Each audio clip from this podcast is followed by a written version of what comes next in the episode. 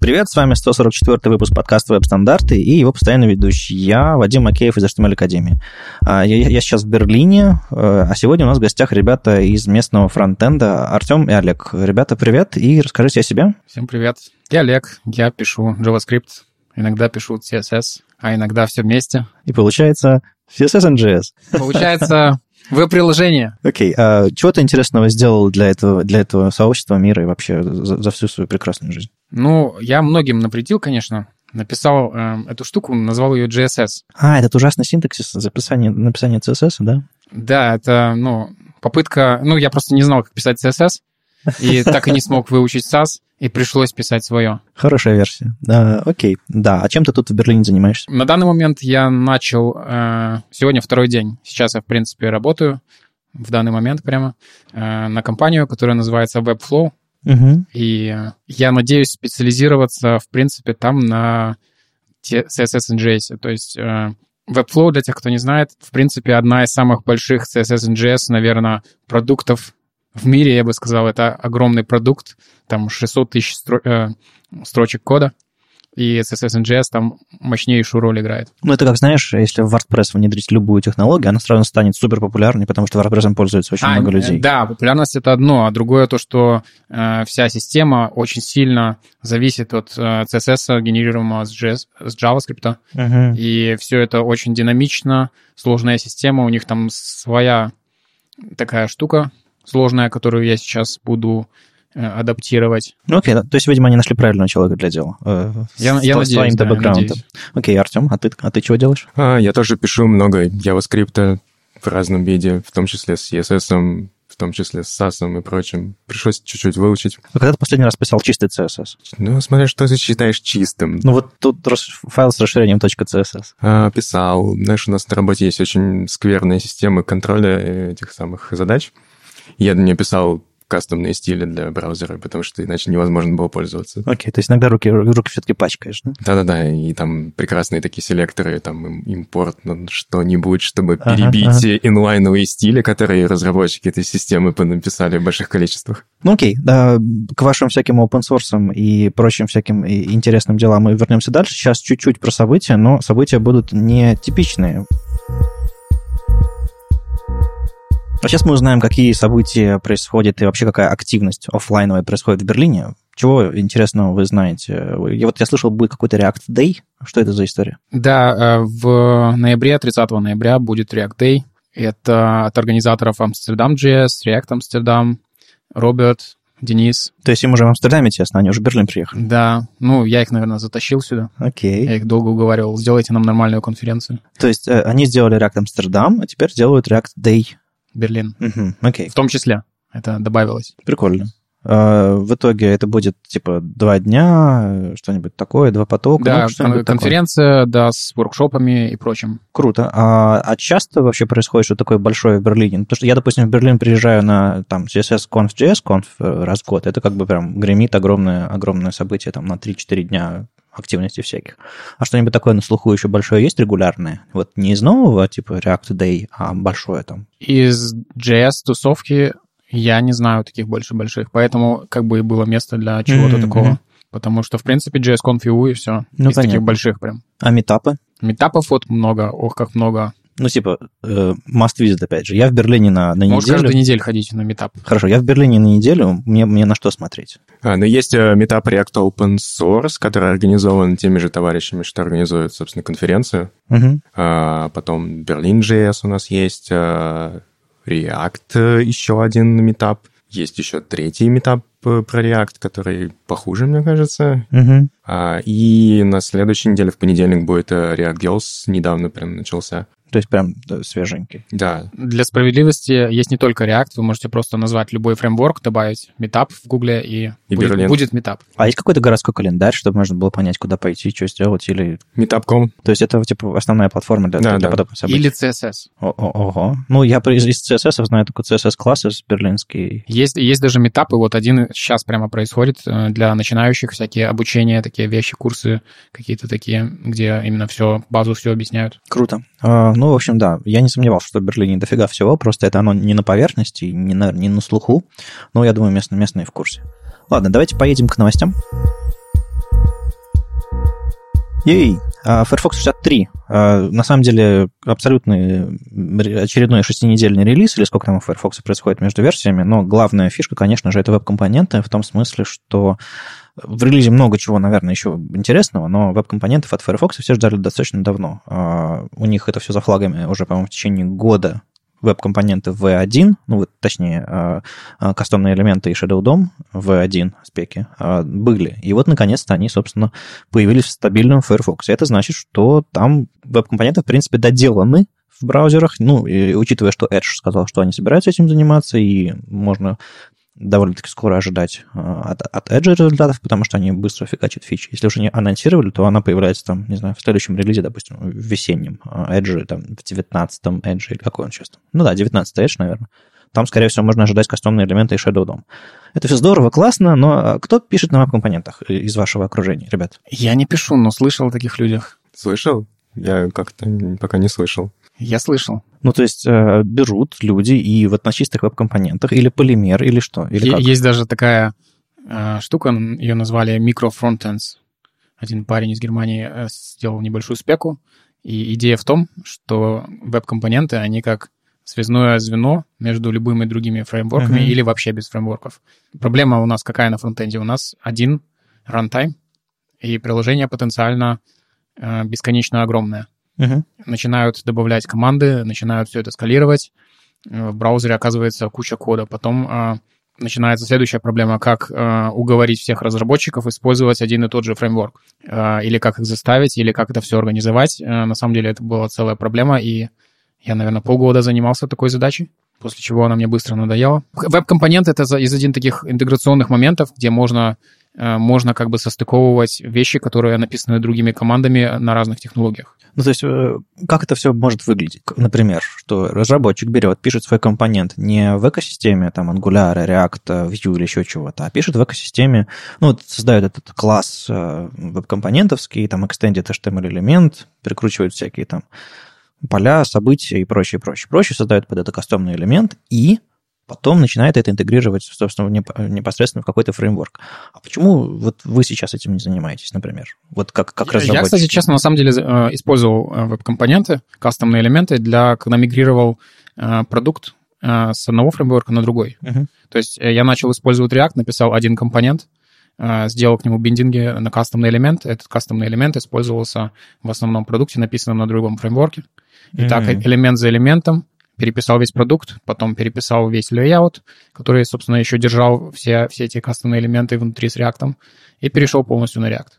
Это был миграционный путь, который э, мне супер помог. Без него я не знаю даже, как бы это сделал. Но это скорее такая аварийная ситуация была, нежели чем типа проект с нуля, да? Эм, авария я бы это не назвал. Я бы сказал, что миграция — это нормальное состояние любого крупного проекта. Ну, окей, да, хорошо. И, наверное, слишком авария слишком серьезное слово. А вот ну, почему ты, ты следующий свой проект не начнешь с веб-компонента? А, на самом деле, почему не используем на текущем проекте, просто нужды нет, и у нас как нет проблемы, как заставить разработчиков используют React везде. У нас скорее есть проблема, как заставить их использовать React сейчас, а не через год. Но мы движемся в этом направлении. Но на самом деле я собрал, что не слышал про людей, которые используют веб-компоненты. На моем предыдущем месте в э, Here Technologies э, была команда, которая пыталась сделать э, библиотеку компонентов, которая использовалась во всей компании.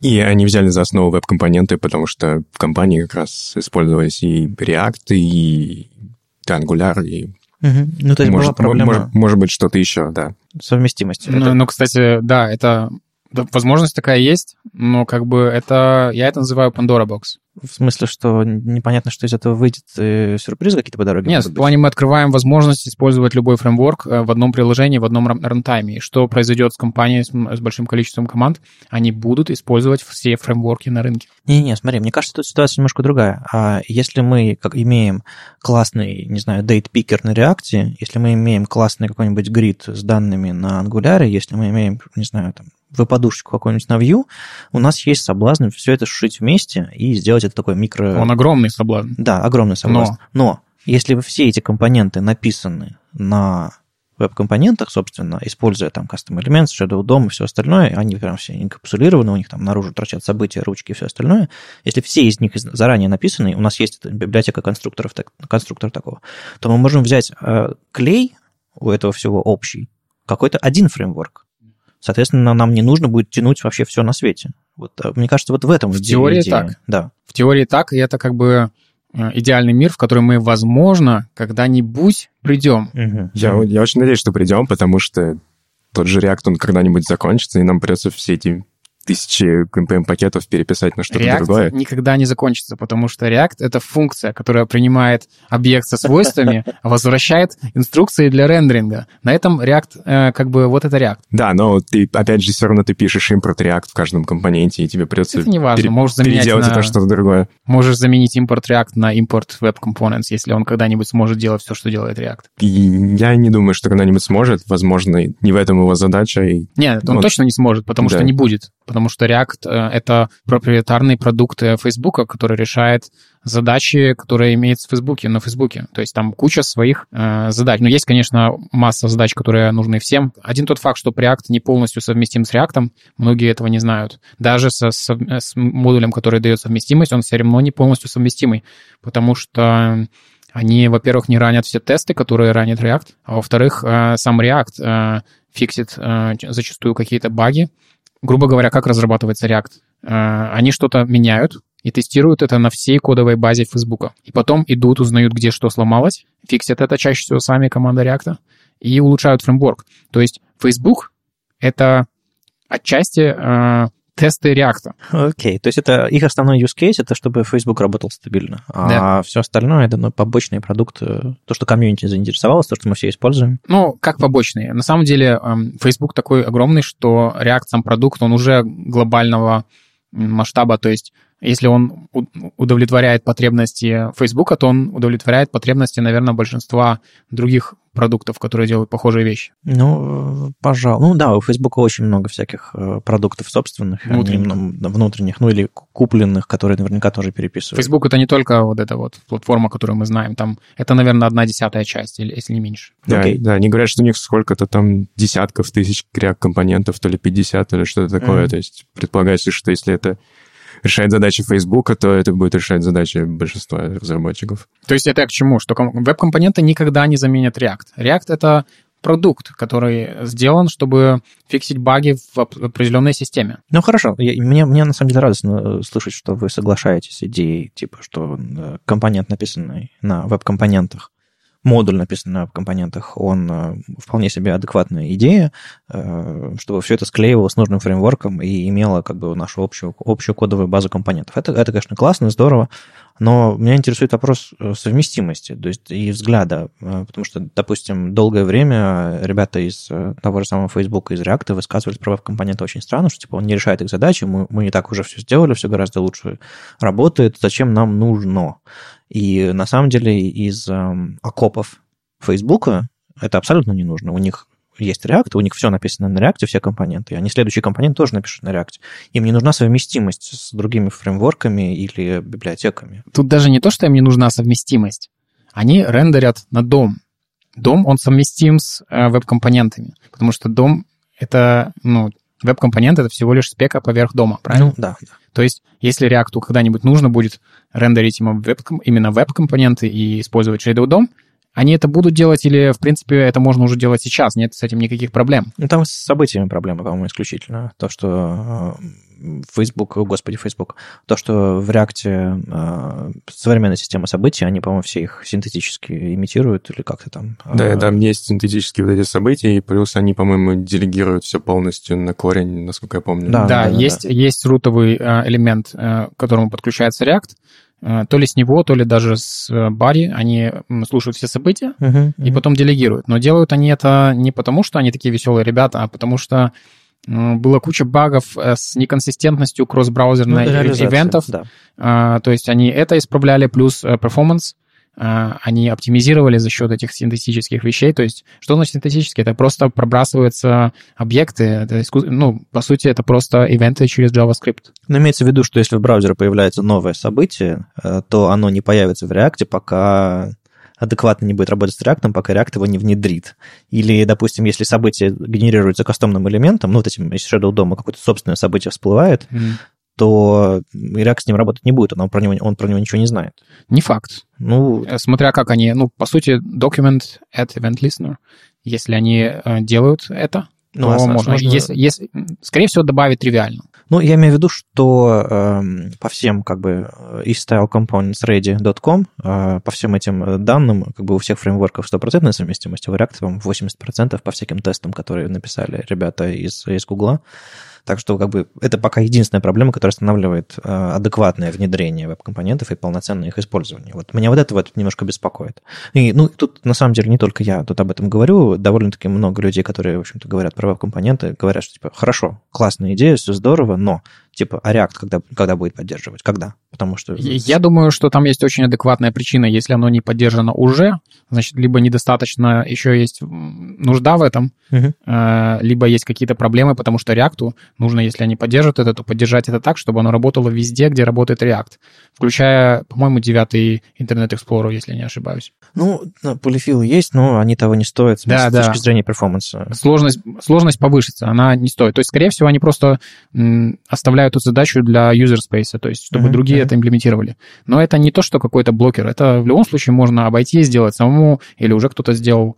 Это не, не как таковая проблема для каждого лично. Окей, okay. um, тут вот как раз Пол Льюис об этом видео записал, он его назвал там кликбейтному э, React vs Web Components. На самом деле он там берет, рассказывает, что такое веб-компоненты в первой части видео, а потом сравнивает э, а потом пишет на Preact, собственно, не на React, и у него все классно работает, потому что у Preact, там, по-моему, он использует, собственно, браузерные события. Да, у него нету э, абстракции ивентов. Угу, да, ну, собственно, насколько я знаю, э, этот React Fire, или как он там называется, этот... этот Fiber. Э, нет, не, фа, не Fiber, а Fire. Да, Fire тоже есть, и да, это Fire. типа очередной рерайт или что-то там, mm React. И, а, React Fire, да, чтобы да, да, да. диспатчить ивенты.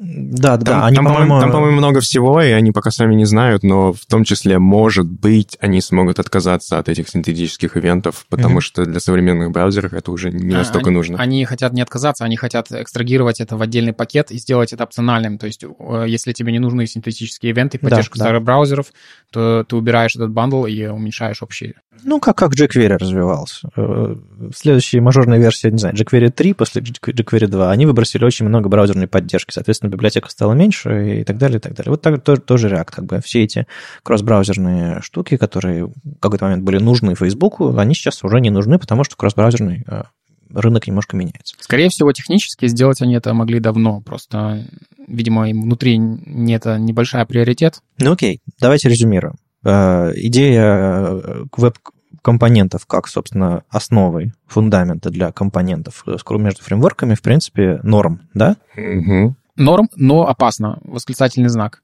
Начнете скалировать э, компанию на таком подходе и использовать фреймворки, bundle size ваш пострадает. Сильно. Нет, речь, речь именно о том, что использовать один фреймворк, а веб-компоненты, написанные на, на встроенных браузерных технологиях, иметь, собственно, универсальные и одинаковые для, для, для всех. Ну, то есть, да, задача, задача пока теоретическая скорее. Теоретическая задача почему? Потому что по той причине, что э, придется много чего писать руками.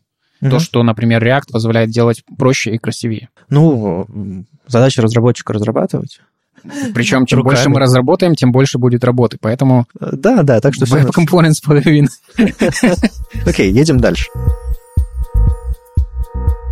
Тут небольшие новости были со стороны Chrome. Ну, то есть мы э, знали, что Chrome грозится на десктопе выпустить прогрессивное приложение, все дела, да, вы запустили, классно, здорово, но никто особо не пробовал. Тут Максимилиан Фиртман, э, известный как бы PWA-евангелист, э, он, в общем-то, ездит по всему миру, он там в 9 стран успел побывать этой осенью со всякими мастер-классами про PWA. Он тут опубликовал парочку тредиков в Твиттере. В одном из э, тредов он рассмотрел, как PWA работают на Windows, как их можно установить, собственно, а в другом тредике, как это все можно установить на Linux. Довольно, довольно интересно. Там плюсы-минусы, подводные грабли, вот это вот все. А, довольно, довольно классный обзор. Если, вы сами, если вам с вами не удалось попробовать, обязательно почитайте, как это все выглядит и работает. И вообще, я очень рекомендую Максимилиана читать. Он классные вещи пишет, иногда очень, очень классно придирается к ребятам из Chrome DevRel. А, я читаю их, и их, и они периодически там устраивают длиннющий тред там, с Полом Кинланом, там, с Полом Льюисом. Они вообще знакомы? Да, да, они, они, они знакомы. Максимилиан как бы зовут на все эти Почему я знаю, куда его зовут? Не знаю, так получилось. А, я их всех читаю, потому что в Твиттере, да. А, его зовут на всякие Chrome Dev Summit и прочие мероприятия, так что он свой человек, но иногда очень классно их критикует, говорит, вот здесь ерунда, здесь ерунда, ребят, ну что вы такое? Они ему очень внимательно, вежливо, хорошо отвечают со ссылками на bug tracker, со всем остальным. Короче, он такой, знаете, раздражитель для, для ребят, он в правильные стороны, в правильную сторону все это толкает, всю эту идею PWA. Короче, Man такой абсолютный, обязательно почитайте. Для чего использовать нам Chrome? Для того, чтобы... У меня в, я в прошлом выпуске вот сказанул, типа, представь, ты открываешь Slack прямо в браузере, это уже работает, чек. Но что если ты хочешь, хочешь его на десктопе, как, как иконку, как отдельное приложение. Ты не скачиваешь отдельный 100, 160 метров, а просто говоришь добавить на десктоп, он добавляется на десктоп, в следующий раз открывается как отдельное окно с иконкой, с тулбаром, со всем остальным, ведущий себя как операционная система. Это же классно. Ну, с одной стороны, да. С другой стороны, я уже представляю это как с веб-компонентами в теории классно, а на практике будет оно так работать, как работает Slack? Они же там отдельных людей посадили, которые оптимизируют доступное приложение. Там куча всяких интеграций, оптимизаций. Ну да, на самом деле электрон — это больше несмотря на то, что он основан на хромиуме, это все равно больше, чем просто голый, чем, чем чистый хром, который поставляется на десктоп. Соответственно, всякие интеграции в операционную систему, доступ в файловой системе, как какой-нибудь там и так далее. Это все, конечно, посложнее. Но если будет какой-нибудь Slack Lite, который ставится вот так, а не устанавливается, полноценный Chromium с собой тащит, мне кажется, так было бы круче. И, знаете, я, заметил забавную вещь на своем, своем macOS. А вы, когда правой кнопкой по файлу кликаете, вы можете открыть какое-то, каком-то приложении а, файл. Так вот, у меня в этом списке приложений появились, появились хромиумы синенькие иконки круглые. А у меня ни одного хромиума официально на маке не стоит. Скорее всего, я подозреваю, что он э, находит э, который есть в Атоме, хромиум, который есть в Slack, еще какой-нибудь, и предлагает мне открыть их как адекватные приложения. Или, может быть, я не знаю, для кого-нибудь тестранера ставлю себе Puppeteer, он там находит хромиум, не знаю, очень странная история. Да, открыт Slack. Короче, у меня на, на, на десктопе сейчас, кроме Google Chrome обычного, э, у меня еще несколько хромиумов валяются. Так вот, я не хочу этого если коротко. Я хочу, чтобы у меня он один и тот же Chromium. Теперь мы разобрались, для чего нужен Chrome. Ну, как, как рантайм десктопных приложений, собственно, вот это вот оно и есть.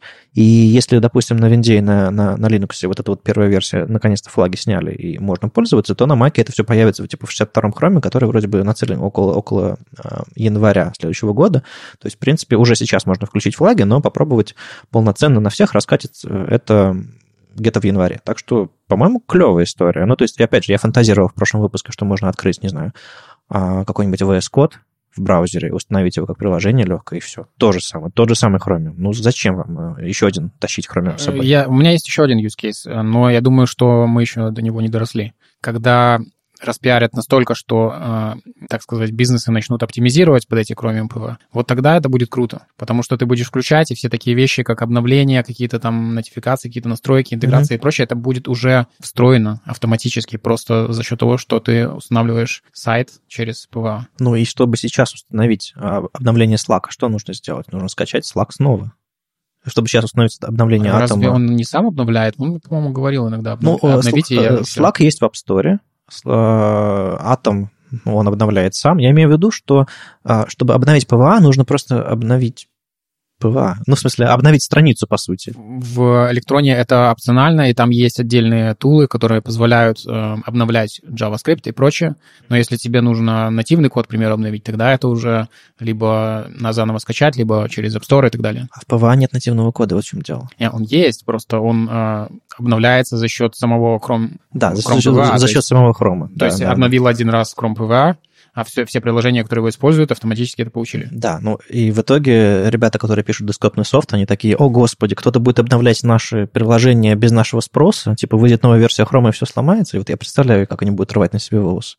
Ну, вот добро пожаловать во фронтенд. Да, да, подожди, мы, мы же как-то живем с этим. Мы же 20 лет уже пишем в браузерах приложение. Это мы-то пишем, а у них-то у них-то нервы слабые, потому что они у них окружение полностью контролируется. Ну, разве что разные версии операционных систем, ну, как бы это все. Но если уж под одной версией работает, так там точно работает. Кстати, а под Mac тоже есть, да? Ну, вот, собственно, появится в, 60, в 62-м хроме в январе, а пока, пока со флагом. Но можно попробовать. По вот, сути, вот вы... почему я этого еще не пробовал. Да, по сути, у вас в HomeDir появляется папка Applications, только не, не в корне вашего хард-драйва, а именно в Home Dire появляется папка Applications, и там лежат иконки, и можно их оттуда запускать. Они в Spotlight появляются. Короче, удобно довольно. Я пробовал на десктопе а, где-то с полгода назад, когда это только начало а, рекламироваться активно. Довольно клево. Ну, ладно, хорошо. Скорее, а... скорее всего, одним из первых, что я установлю, что таким образом это будет гугловский календарь и Gmail. Вот, вот. Я бы тоже очень хотел Gmail не держать в вкладке в браузерах, а иметь отдельные, отдельные приложения. К тому же... Работает он приятнее все-таки, чем да, да, да. Mail, Macовский и так далее. Абсолютно точно. Хорошо. Э, это все как бы возможности Хрома, он теперь это может, классно, здорово. Осталось только подождать бизнесов, которые это все сделают. Так вот, вопрос про бизнес. Вы видите вокруг себя кто-то, людей или компаний, разрабатывающих прогрессивное приложение. Нет? Это так же, как веб-компоненты, типа... Э... Не, не у нас на работе точно. У нас приложение под iOS под Android. То есть абсолютно native для команды. Все, да. ага. Мы веб-приложение только недавно склеили, десктопы uh и мобильный. Раньше два разных было. Ну, ну ладно, издалека, из, издалека идете. Ну да. Я, я тебе даже больше скажу, на крупных компаниях даже добиться того, что они будут использовать React и React Native, которая, в принципе, в связке имеет смысл, там uh часто можно, ну, выгодно переиспользовать код, уже очень сложно, потому что отделы, отделы, отделы, каждый отдел хочет решать, все хотят автономию и сделать одно приложение, которое будет там и на мобильном, и на десктопе, и так далее, и так далее это эм, организационно очень сложный процесс. Ну, согласен. Ну, на самом деле, э, примеры очень хорошие есть. И на самом деле один из самых, по-моему, ярких примеров последних дней это то, что Twitter, э, их twitter.com, э, они сделали его отдельную версию, мобильную, mobiletwitter.com, и, соответственно, по-моему, они собираются выкатывать эту версию как основную, а старую десктопную просто выбросить. По сути, у них будет один и тот же сайт, а, только без приставки mobile, работать и на десктопе, и на, на, на мобильном, и устанавливаться как мобильное веб-приложение PWA. Знаешь, как они ее сделали? На React. Не просто на React, а на React Native. Ауч. И, э, и э, вебная версия работает через э, такую штуку, называется React Native Web. Mm, это, по как, сути, как React Native, рендер. только под веба, да. Okay. То, то, то есть это такой mobile first и mobile last одновременно? Дичь какая-то. Я бы хотел, на самом деле, узнать, насколько много там всего переиспользовано между React Native и вебом. Может быть, это даже отдельные полностью независимые предложения, но методология разработки такая же, то есть э, типа абстракции такие же и так далее. Э, нет, ребята, ребята извратились. Это нам... чистый CSS NGS, кстати, про performance. Ну, это, это, это, это, это full circle абсолютно. Ну, то есть мы идем от, от приложений через, через из веба через, через native обратно в веб. Да. Кстати, я сейчас буду следить за твиттером мобильной версии, потому что Николас, э, разработчик React Native да, Web, один из, ну, практически единственный, но там были, конечно, еще контрибьюторы, но он такой мощный основной разработчик этой штуки, он ушел с Твиттера. Ау. Не так уж давно. Прикольно, я как-то пропустил этот момент. Я, я с ним общался, но не буду вдаваться в подробности. Посмотрим, что будет теперь делать Твиттер. Окей. Ну, главное, что они, у них, э, правда, я начал пользоваться этой мобильной версией Twitter, и она, ну, очень-очень классная по сравнению с десктопной. Да, старой. она суперская. Я тебе больше скажу, я знаю некоторых людей, у которых, ну, очень популярный Twitter, не буду говорить кто. Они не могут э, мобильной версией нативной пользоваться вообще. То есть по перформансу не вытягивает по количеству нотификейшенов и прочее. Не, невозможно пользоваться уже.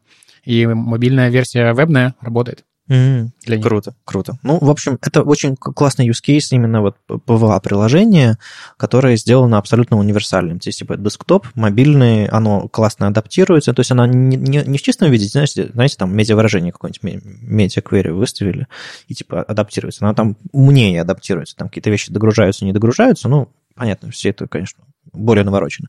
Но сам кейс, э, массовость его, она поражает. React Native Web, не адап... по сути, не адаптивная. Это чисто мобильная штука. Ну, как сказать? А что, а что, а что мобильное? Ну, в плане что того, если мобильное? ты ее откроешь на десктопном браузере с его шириной и прочим, оно будет приблизительно то же самое показывать, что и мобильная версия, насколько я знаю сейчас по памяти. Хм, ну, нет, мне кажется, должен, должен быть способ как-то это все нормально отображать. Я тут больше говорил про то, что сама идея э, а, PWA, она вроде бы кажется такой диковатой, что типа что там никакого нативного кода нет, как, как, как это? Да. Но, тем не менее, вот э, большая компания с, большой э, user-базой, собственно, у нее, э, она активно рекламирует свои вот эти PWA. Тот же самый, что там регулярно все ставят на демках старбаксовское приложение нативное, нативное, PWA в смысле, которое выглядит как нативное и ставится. Веб, Они... веб, вебный, мобильный. Да, да, да, да, да, да. То есть оно ставится адекватно и на телефон, и на, в виде десктопа, и, в общем-то, это один, это, по сути, сайт, который можно установить. Не знаю, насколько это э, классный use case, насколько это полезное приложение, но сам факт. Веб на самом деле впереди нативных э, во многих вопросах. И многие, ну, как бы этого не замечают, но мы в вебе с детства, с пеленок научились э, подгружать приложения частями, не загрузить uh-huh, uh-huh. целиком. JavaScript, CSS, графики и все такое.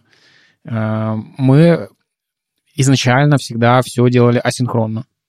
У нас блокирующих-то моментов, ну, кроме самого кода, который выполняется, у нас все, все запросы, все, ну, большинство дел у нас асинхронные изначально много чего изначально уже оптимизировалось а, для, именно для веба. И теперь это потихонечку дорастает до нужного уровня и перелазит на мобильные устройства. Это очень за этим забавно наблюдать. Буквально вот на днях был твит про то, что э, разработчикам Android анонсировали, что можно будет устанавливать э, апдейты вашего приложения, не выходя из приложения, и, по-моему, без перезагрузки его. Что-то типа того. Типа как в браузере, что ли? Да.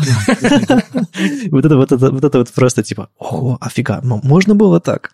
Обалдеть. Ну вот PWA можно. Они еще и кэшировать могут это все?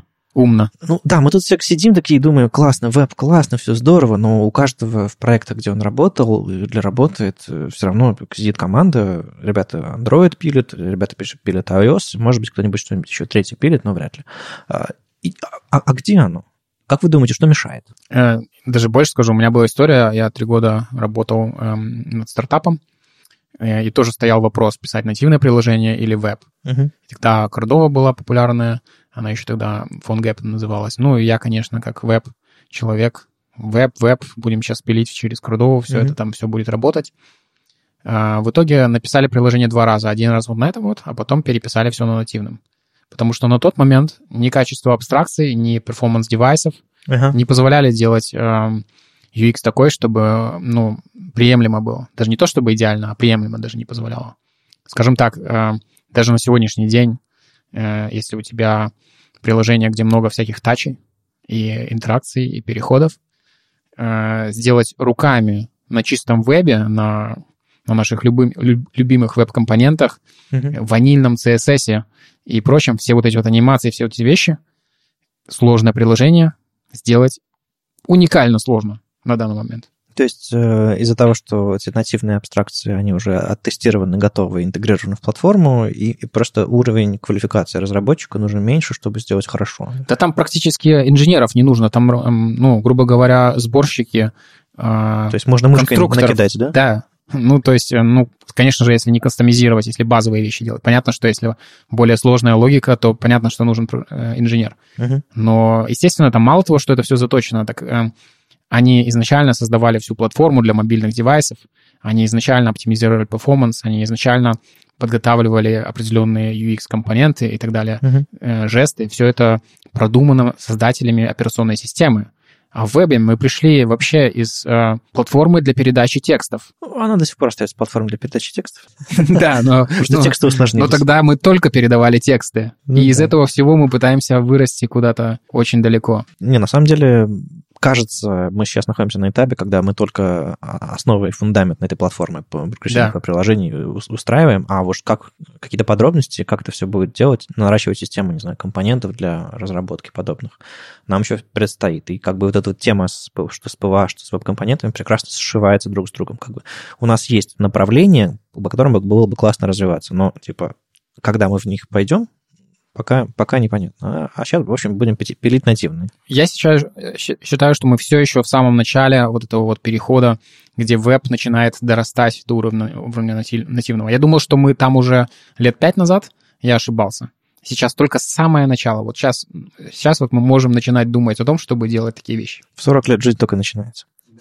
Да, мне, мне, мне кажется, бизнес еще вот это начало пока не заметили. Бизнес об этом еще не да, знает. Да. И не, ну, конечно, рассказывайте, но не сильно пытайтесь, потому что вас сочтут некомпетентным, потому что на данный момент э, ставить на то, что вы напишете PWA, которая будет работать э, идеально и соответствовать их ожиданиям, это такое опасное мнение. Ну, нужно быть фанбоем, на самом деле, чтобы очень-очень откровенно и чисто говорить, типа, да, это единственный и самый лучший способ на сегодня. К сожалению, там огромное количество недостатков и как бы есть проблем. Тот же самый Максимлян отдельные тредики пишет про то, как а, какие баги есть в, в Safari на iOS во время установки прогрессивных приложений. То есть там скорее очень короткий список того, что правильно работает, а все остальное даже, даже говорить не хочется. Поэтому, кстати, такие абстракции, как React Native Web, uh-huh. они реально имеют шанс и место быть, потому что э, эта платформа не дает тебе делать все, что ты хочешь.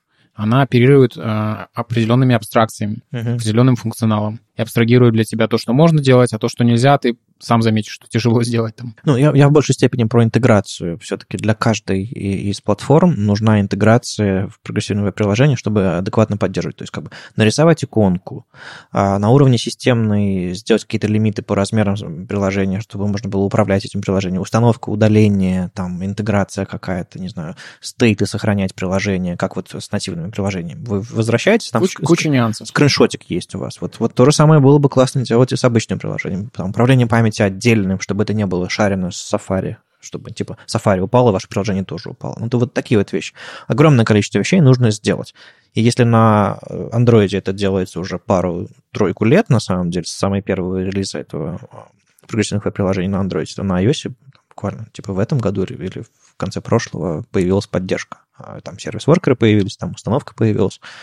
Так что молодо, молодо зелено, но, блин, так хочется.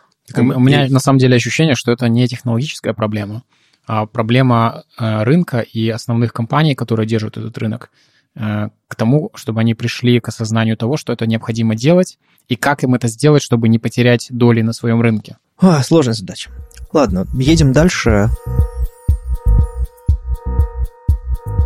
Ребята, у вас вы open source занимаетесь, я слышу. Не без этого, да. Я пилю React Styleguidist. Это такой инструмент для разработки компонентов э, на React и для создания стайл-гайдов. То есть такая типа вы написали десяток ряд компонентов, а теперь вы хотите дизайн-систему себе запилить какую-то, не знаю, или какой-нибудь красивый каталог всего этого. Да, это тоже, и, собственно, сама среда для разработки компонентов в изоляции. То есть, э, когда ты пишешь э, компонент отдельно, не внутри приложения, где тебе mm-hmm. нужно 10 раз кликнуть, чтобы увидеть компонент там в каком-нибудь, я не знаю, кнопка задизейбленная образно. А, а то есть ты... это еще helper э, да, да, окружение такое. Да, то есть ты видишь все варианты той же кнопки одновременно на экране, какой-нибудь там primary, secondary, ага, задизейбленные и так далее. Style, style Guidist, по сути, становится твоим приложением, для которого ты пишешь компонент, такой оберткой. Ну, типа того, да. У меня был очень хороший use case, э, когда приложение стало большим, и его тяжело стало ну, медленно обновлять, когда ты что-то изменил, посмотреть изменения. И в StyleGuidist ты в изоляции работаешь над одним компонентом, и это все быстрее намного и приятнее. Хорошо. А чем он отличается от Storybook? Это как бы больше штука на слуху в большей степени, насколько я понимаю, а, и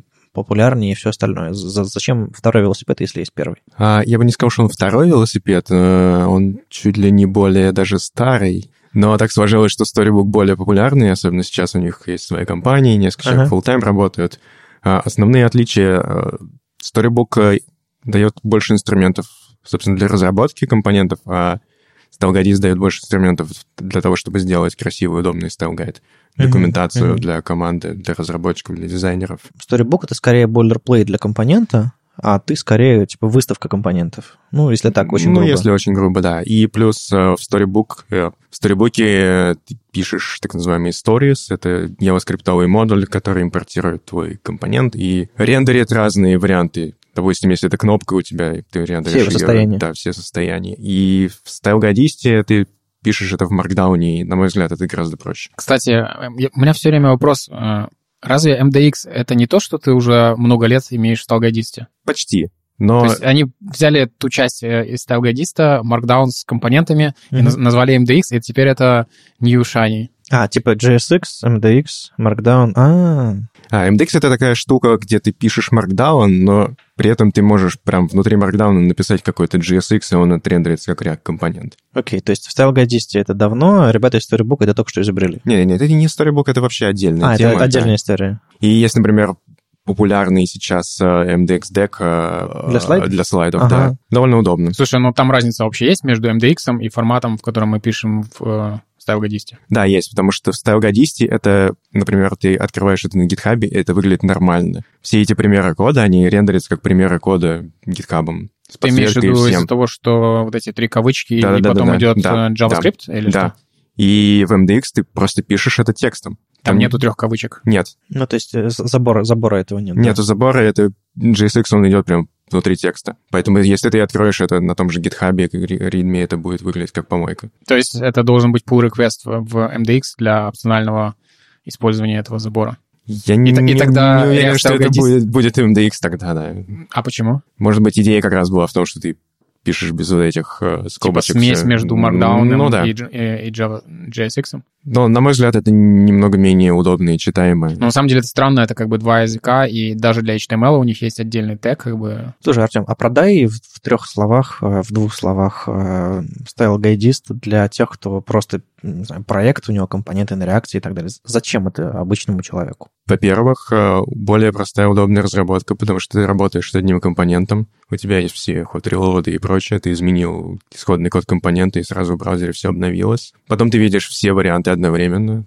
Это тоже удобно, потому что если ты пытаешься разрабатывать какой-то компонент внутри приложения, ты видишь обычно одновременно один вариант. И наверняка есть какой-нибудь там такой вариант, который очень скрытый, и тебе надо сделать 10 кликов, чтобы его увидеть. Если ты эти 10 кликов не делаешь, очень легко сломать такой компонент. Вот именно для этого случая. В StyleGodist ты видишь все сразу. Если ты сломал один из 10 вариантов использования, ты это тоже сразу увидишь. А Storybook все еще рендерит в iframe? То раньше, я помню, мне это не понравилось, потому что, ну, если ты хочешь опубликовать style guide, э, ты не хочешь, чтобы на сайте был iframe. Uh-huh. Это нужно только для разработки. А у них это, по-моему, единственный, так, сказать, рендеринг мод. Это связано с их архитектурой, потому что они хотят поддерживать все фреймворки, они хотят универсальными быть. А, ну, чтобы в каждом фреймворке, э, в каждом iframe загружался собственный Да, да, они могут, документ. Они могут даже одну сделать, э, один style guide, и в нем ты можешь показать компоненты, написанные на на всех фреймворках. Естественно, mm-hmm. все будет работать, потому что каждый в, в отдельном iFrame. А в React Style это только под React, и ты на одной странице можешь увидеть хоть даже все компоненты, если захочешь. Ну окей. Ну, э, ребята со Storybook, со Storybook они готовы к современной помойке фронтенда. Ну, в смысле,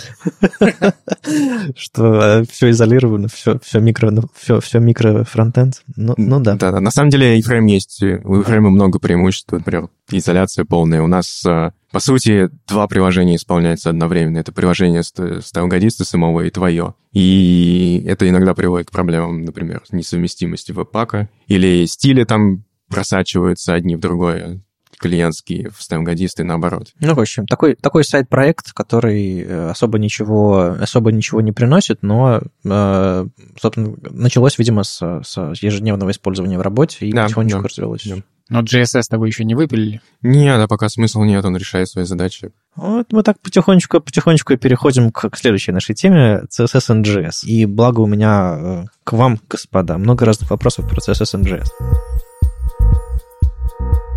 Ну, наверное, начнем с какой-то новостной повестки. Тут вышел Style Components четвертой версии. Понятное дело, что библиотека обновляется, обновляется, пишут, что у них все быстрее, лучше и классно. Но э, вопрос следующий. Насколько популярны стал Components среди людей, которые вокруг вас, у меня возникло какое-то ощущение, что это как бы один из самых э, популярных э, подходов к написанию CSS JS. И насколько он вообще принципиально развивается, или он просто становится немножечко быстрее, и там, не знаю, API немножечко меняется? Ну, эм, что сказать по этому поводу? Используйте JSS. А, хорошая попытка, но все-таки. Нет, эм, на самом деле у меня тоже ощущение, что очень много людей используют э, Style Components. Э, возможно, это ощущение связано с тем, что людям дали, наконец, э, синтаксис, который похож на CSS, который они пишут в отдельных файлах. И это такое небольшое ощущение эйфории вокруг производит Типа берешь оттуда CSS, переносишь сюда, и оно просто работает. Ну, это похоже на очень типичный препроцессор. Это, по сути, ты там, там есть всякие амперсанды, там есть всякие эти вот истории. Ты просто берешь и пишешь SAS, но немножко по-другому, не знаю, в бэктиках его пишешь. Ну, в общем, да, но ты при этом у тебя нет полностью, полностью отсутствует именно классов. Ну, Components. И это, на самом деле, очень удобно. А, потому что вместо классов у тебя есть имена компонентов и итоговый вот этот код. Uh-huh. Собственно, компоненты, которые используют Styled Components, он получается очень чистый и аккуратный и читаемый. Потому что вместо того, чтобы писать div классный, там, а, я не знаю, в wrapper, ты пишешь просто в wrapper и все.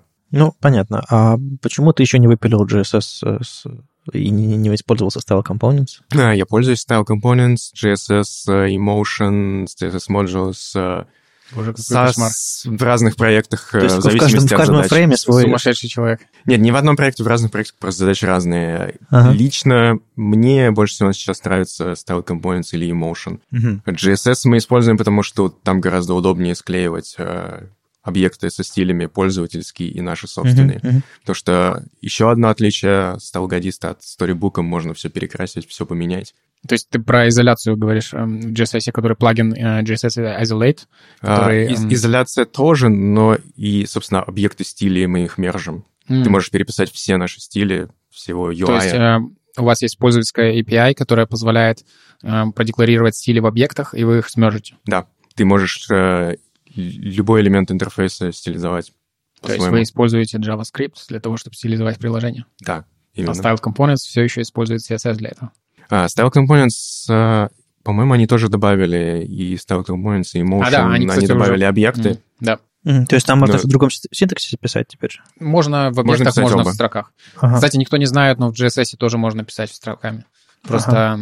я не использую это как основной пример. Это один из плагинов, который имплементирует поддержку темплейтов. Окей, хорошо. А куда Style Components двигается? У вас есть какое-то понимание, чего, чего они хотят? Или как бы они сделали свою штуку, они, она прекрасная, идеальная, и надо только немножечко ее улучшать и ускорять? Мне кажется, стоит э, отметить э, разницу между тремя видами э, или способами стилизации приложений, скажем так, которые, mm-hmm. ну, грубо так я разделяю. Одно — это чисто статические препроцессоры типа SAS. То есть у меня есть свой кастомный язык, э, я использую его во время билда, uh-huh. из этого результируется CSS.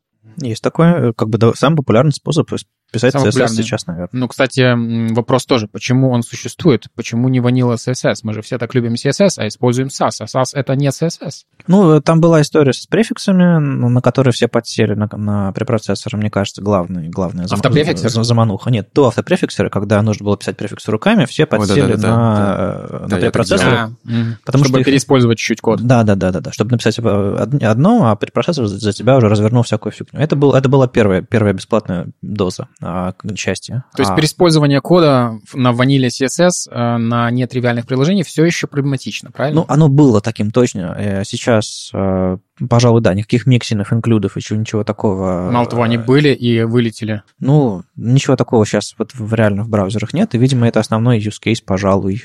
Не, на самом деле, самый первый кейс был для препроцессоров был, ты импортируешь собираешь, оно склеивается в один файл. Это был самый первый use case. Но это использовался, наверное, на нативный импорт. Э, ну да, да, да, но потом, потом склеивался. Как бы, когда, не, когда гранта Галпа особо никто не знал, mm-hmm. уж, уж не говоря про остальное, как бы вот это был типа номер один. Типа, ах, у меня все склеилось в один файл. Я такой молодец. Поэтому потом появились, не знаю, переменные, потом появилось все остальное. Ну, понятно. Подсели крепко. Вот, а, это, вот это, это, первый. это первый тип. Да, хорошо. Второй. Эм, это вот с этого типа я как бы пришел, ну, я пришел в веб-разработку, увидел этот тип, Смотрю на SAS, и не нравится он мне. Вот смотрю на него, и ну, не могу на это смотреть. Mm-hmm. Не хочу этот язык.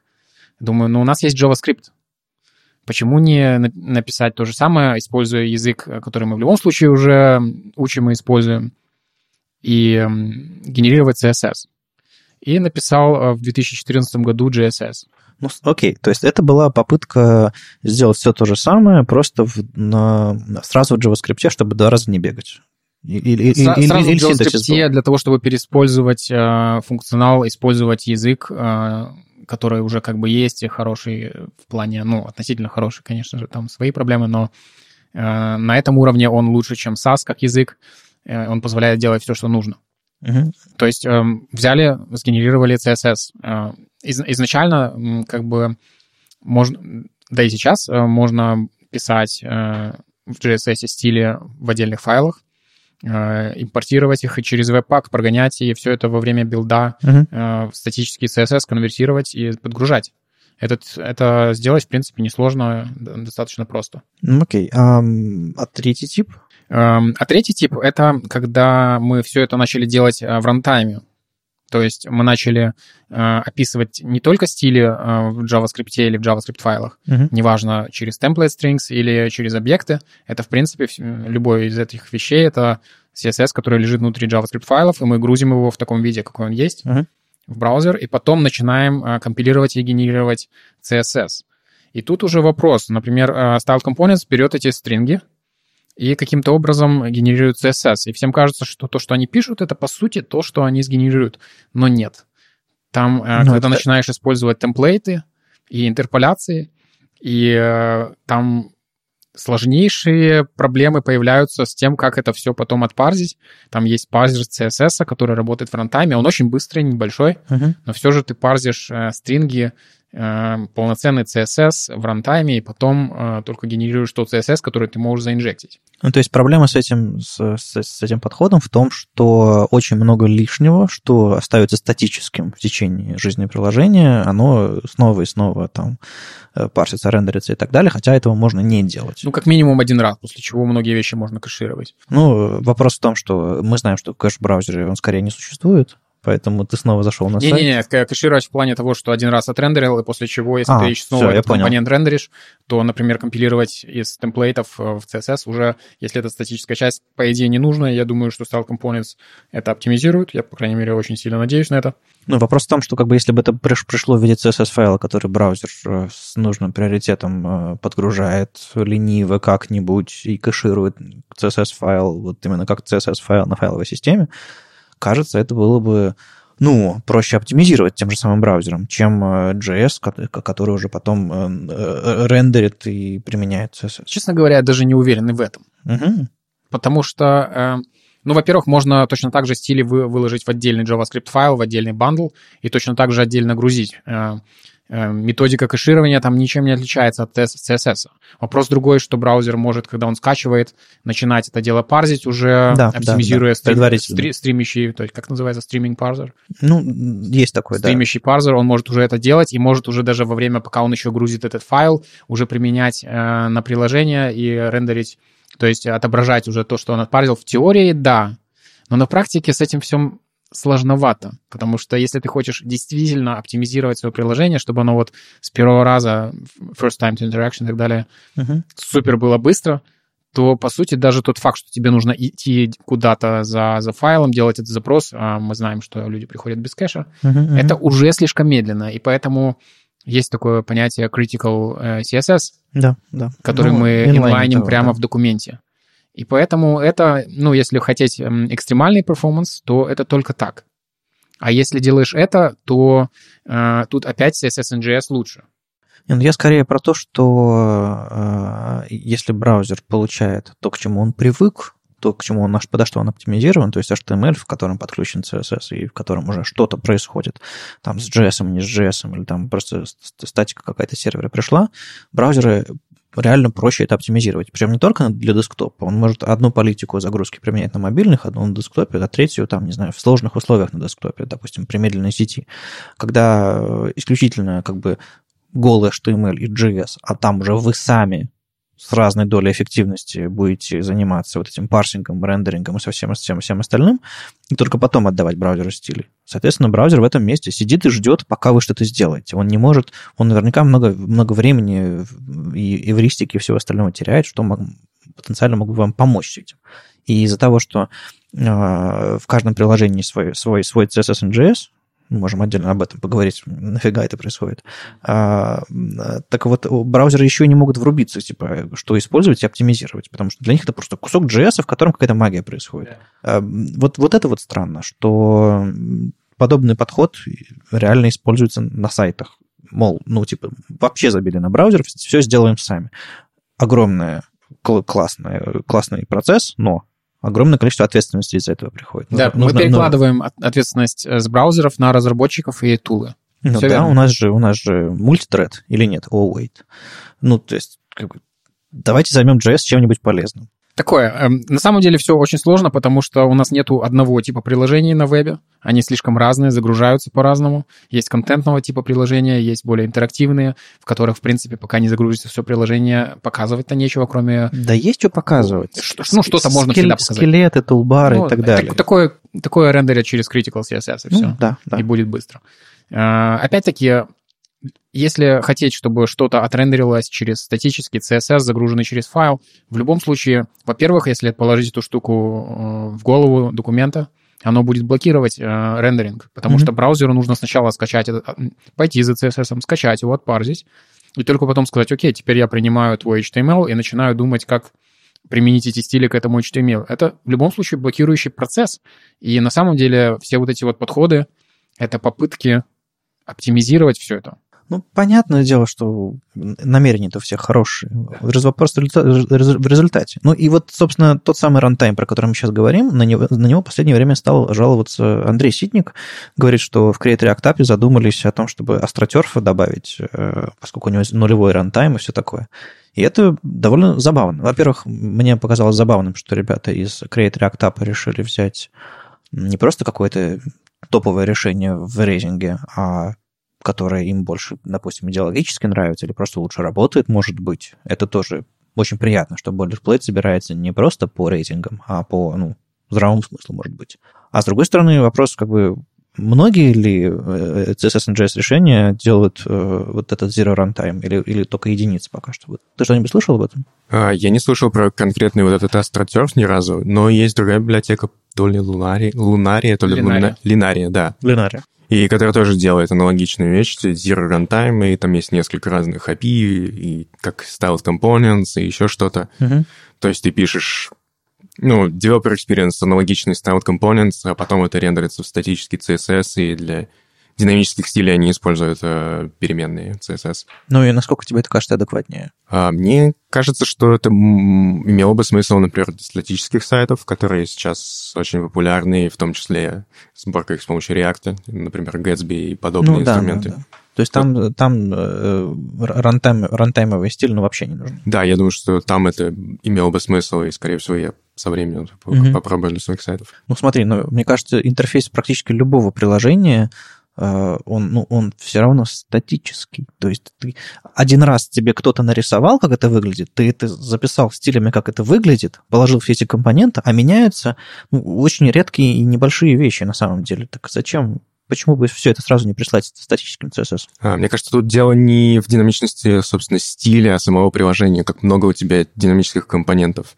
На статическом сайте ты можешь отрендерить HTML, прислать CSS, и это все, что тебе нужно. Uh-huh. А, собственно, в приложении ты шлешь какой-то кусок, исходное состояние в статике, Uh-huh. А потом и, уже запрашиваешь нужные да, компоненты. Да, и потом ты запрашиваешь в любом случае кучу JavaScript компонентов, и там уж не такая большая разница стиле у тебя отдельным файлом ага, есть... или, или прямо в JavaScript. То есть заранее линковать все стили для всего проекта как бы было бы расточительно или просто нереально собрать этот граф и заранее подготовить? Ну, не то чтобы нереально, мне кажется, просто тогда уже смысл снижается это делать, а так угу. ты присылаешь. А с каждым компонентом, если присылать свой CSS, ну, отдельно подгружать асинхронно. Ну, то есть а, а, один из примеров чисто из головы, он немножко не похожий, но вот э, оптимизация была в хроме, там, типа с год назад, когда они стали интерпретировать link real style sheet в голове и в баде по-разному. Mm-hmm. В голове он блокирующий, а в баде нет. То есть э, он просто начинает загружаться по ходу дела, ну, то есть парсит э, верхний CSS пока он весь не скачался, ничего не нарисовалось. А внутренний CSS на трибате, типа, парсится, парсится, дошел, поставил, поставили в загрузку, стали рендерить дальше. И это такая, по сути, модульность получается. То есть ты подключаешь свой компонент, mm-hmm. в него вкидываешь линк, и этот линк начинает тоже загружаться во время инициализации компонента, например. Как не под, почему не под такой подход э, не имеет какой-то популярности? Потому что это, это какая-то узкая оптимизация или, ну, или неудобно было бы так? А, не знаю, может быть, инструментов нет удобных, которые позволяли бы писать такие компоненты легко, ну, как тот же Style Components. Угу. Тут еще таких эм, два момента. Одно — это оптимизировать под то, что оптимально идет э, для браузера. А другой оптимизировать для, под то, что идет оптимально для самого разработчика. И вопрос, что тебе дороже? DX, UX, да-да-да. Потому что они одинаково важны. Для пользователя важен UX, а для разработчика и для компании важен DX, потому что компании стоит дорого, дорого разрабатывать. А пользователей это больше? Ну, тут, Но... мне, тут, мне кажется, зависимость такая что чем проще разрабатывать, тем, соответственно, у тебя больше времени думать о интерфейсе. Ой, я слышал очень классную критику этой мысли, но, но, ну, я, но я, мы не будем... Я, я уверен, что она существует, да. Нет, но на самом деле проблем-то куча. И багов куча, и CSS это, наверное, ну, если не последнее, то на 355 месте. А, допущу, допущу. Ну, да, э, это просто... Сейчас вы пытаетесь выяснить все как JavaScript-сообщество, мы все пытаемся выяснить, э, как меньше писать CSS, как менее, меньше, меньше париться с его, с его работой, потому что, ну... С любой работой для приложения ну, хочется париться меньше, правильно? Ну, потому что как бы проблема с CSS решена, мы знаем, как он работает, все остальное, а для JavaScript вы думаете новые там архитектуры, новые подходы, вот виртуальный дом и все остальные вот эти вот истории поработать со стейтами, с, с, с, с желанием не работать с домом, то есть это попытка переизобрести современную разработку интерфейсов. С CSS как бы такого не видно, ну, Хотел... кроме вот синтаксического. Хотел всех разочаровать, виртуального дома не существует. Хорошее название для доклада. Да-да-да-да-да. Нет, у меня другую вещь хотел сказать про CSS. А, собственно, недавно был доклад у меня на эту тему в React Бостоне. А, идея в том, что CSS на уровне приложения, не каких-то там примитивных компонентов, mm-hmm. слишком мощный язык, слишком много возможностей и слишком много слишком большая вероятность писать его по-разному и получать непоследовательный интерфейс. Поэтому имеет смысл прятать весь, этот, весь CSS в примитивные компоненты и собирать приложение из компонентов. Mm-hmm. Кстати, ну, он мощный и недостаточно мощный одновременно. Селекторов да часть слишком мощная, слишком большие возможности, а по переиспользованию э, мощности недостаточно. Да, но то, я имею в виду большие возможности больше как он как ассемблер. Ты можешь, э, я не знаю, текст отрендерить, я не знаю, сделать его красным, сделать его 5 пикселей размером и полупрозрачным. В CSS тебе никто этого не запретит, а если ты делаешь компонент для рендеринга текста, и у него есть э, свойства primary, secondary образно, и это все, что ты можешь сделать. То есть эм, имплементация ограничений. Да, ограничений. Ты можешь э, дать пользователю, разработчику только те варианты текста, которые будут э, доступны. Не, ну это, это речь идет даже не про сам CSS, не про оформление, а про то, что э, про, про вот современный компонент, компонентный подход. Да, да. Инженерия. Ну да, да, да. CSS это как низкоуровневый инструмент. А как ты будешь писать продукт, это уже абсолютно другой вопрос. Хорошо. А, немножко про твой open source. А, продай нам GSS. Или ты не уверен, что GSS в 2018 году нужно использовать, если начинаешь проект с нуля? На самом деле, э, мне вообще все равно, кто, кто его будет использовать или не будет вообще. Ну, то Потому есть что... ты же хочешь, чтобы было больше звездочек на GitHub? Нет. Э, Нет? Я хочу, чтобы было сообщество вокруг этого проекта, вменяемое, которое понимает, для чего оно нужно, где оно должно использоваться, где не должно использоваться. Хорошо. А скажи мне, где сейчас адекватно было бы использовать GSS? Что, чем он лучше, чем все остальные CSS и JS решения, если уж как бы людям приперло вот именно вот, вот, вот подобный подход? Значит, есть вещи, которые никто другой вообще не делает. Э, есть вещи, которые GSS, эм, я надеюсь, в ближайший год, может быть, добавит, что сделает его намного более привлекательным для всех любителей использования платформы. Ну, например, кто, что, что умеет GSS, что не, что не умеют остальные? Эм,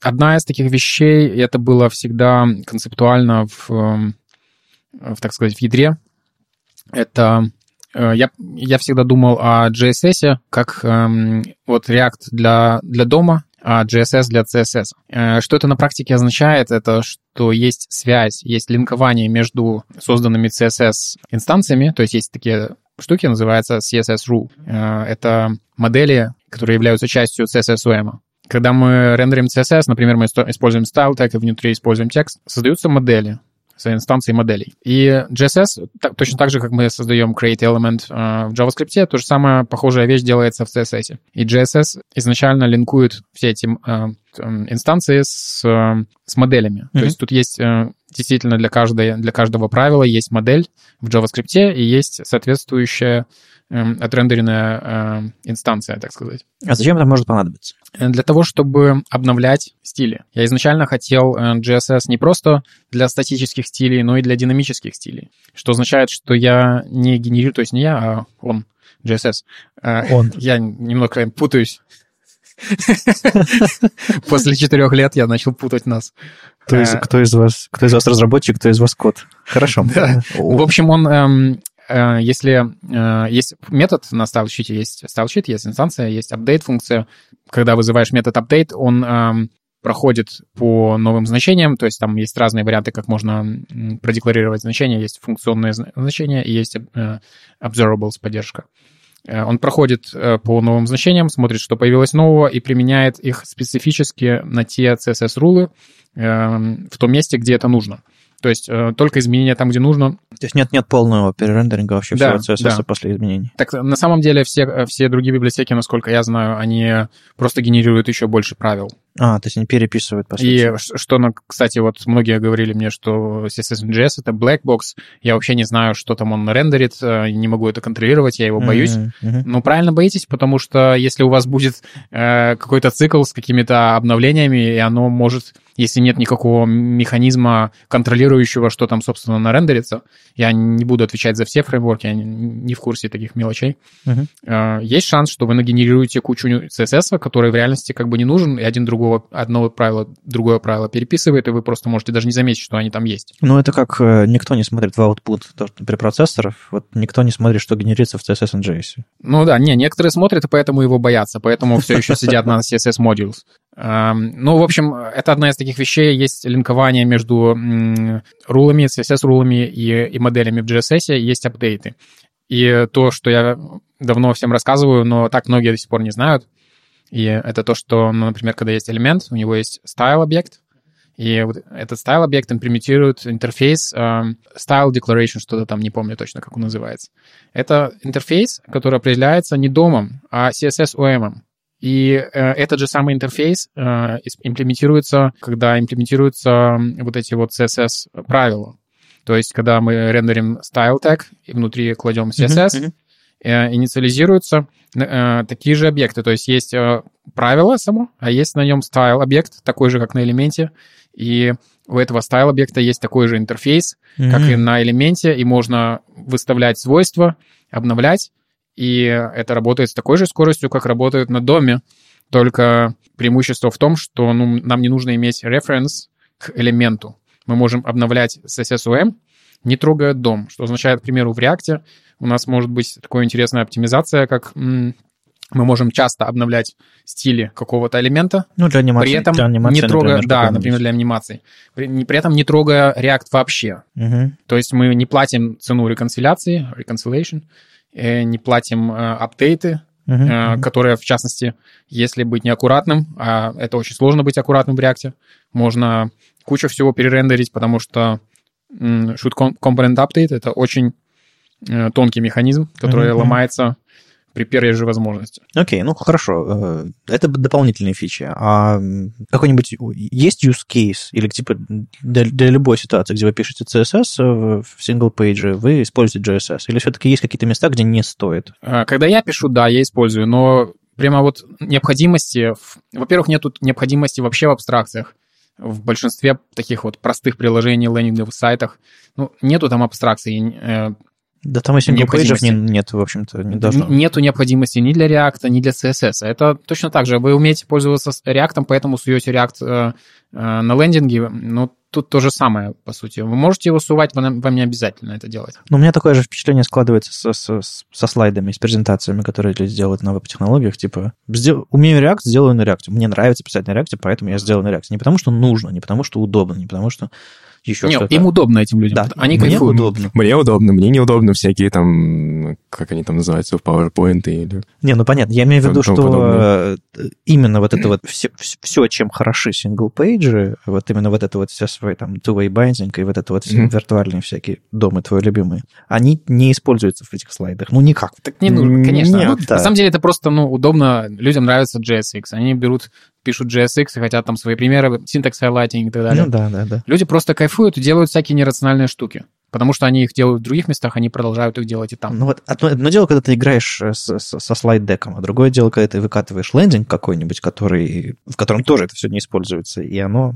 Ну ладно, я... Если, я... если бы вот я, меня бы попросили сформулировать в одном приложении, э, когда использовать, используйте тогда, когда вы пишете сложное приложение, и тогда, когда у вас, э, ну, скажем, больше двух человек работает, и вы постоянно пишете сложный код и так далее, у вас модулярность, у вас компоненты и прочее, прочее, у вас есть логика, у вас есть э, дизайн-систем, вы хотите много чего переиспользовать, э, вы хотите выражать всякие вещи с помощью функций. То есть выразительность и мощь — это основные такие вещи, которые э, дает вам GSS. Ну, плюс э, поддержка анимаций, observables, uh-huh. интеграции для React, несколько. Э, у нас несколько интеграций. Одна э, имеет похожий интерфейс, как Style Components, но я, кстати, ее не знает. А другая более классический хок, типа inject sheet, передаешь объект. Окей, okay. а ты говорил, что ты бы сейчас на Style Components начал, начал писать проект с нуля. Почему не GSS? Тебе чисто синтаксически нравится писать вот, вот, вот такой вот CSS в стрингах? Да, как оказалось, мне это нравится больше. Хотя изначально это казалось, конечно, полной ахинеей. Но попробовав и, так, и так, и было стринги писать как-то проще. Ну и у меня возникает ощущение, что новых людей, которые раньше писали просто CSS или препроцессоры, э, проще им вот в этой ситуации тоже переключиться. Ну да, ну потому что реально ломка начинается, когда ты пишешь объекты и camel case и все вот это. Угу. Все время приходится об этом задумываться, и то, что там свойства в кавычках половина, половина нет. Ну, и да, так далее, да, да. да, да. Кстати, эту тему я знаю, и, в принципе, я и все, кто со мной работают над JSS, все это услышали, и мы просто давно ломаем голову над тем, как сделать это так, угу. чтобы это было и быстро, и удобно, и при этом, ну, не делать такую штуку, как, к примеру, делает Style Components э, с рантаймом и прочими делами. Emotion сделала первый шаг в этом направлении со статическим препроцессингом и прочим. Э, и, по сути, мы тоже хотим это сделать в GSS. Уже начали, я начал работать над pull request, но еще не дошел, потому что тут такая штука. Мне хочется все сделать еще лучше, чем там. Первый тип э, CSS and JS библиотек, mm-hmm. которые статические. Ну и, собственно, второй тип тоже, который, эм, даже если написано на JavaScript, но все равно статически экстрагируется. Эм, они страдают все одной проблемой, которая частично решаются за счет э, кастомных свойств или CSS-переменных, как ну, еще говорят. Да, да. То есть эм, история такая, что хочется писать э, логику э, стилей, которая обновляется в зависимости от состояния приложения. И хочется это писать, писать так выразительно, чтобы это было легко поддерживать. Чтобы это было не внутри где-то рендеров, компонента и так далее, а в отдельном блоке стилей, и чтобы можно было использовать функцию, что-то высчитать, какие-то зависимости провести и так далее. То есть от состояния компонента описывать стили. И мне в GSS хочется оставить эту возможность и одновременно дать возможность полной статической экстракции. И тех, техника, которая для этого нужна, она называется, ее, кстати, Пионером этой техники является Linaria библиотека.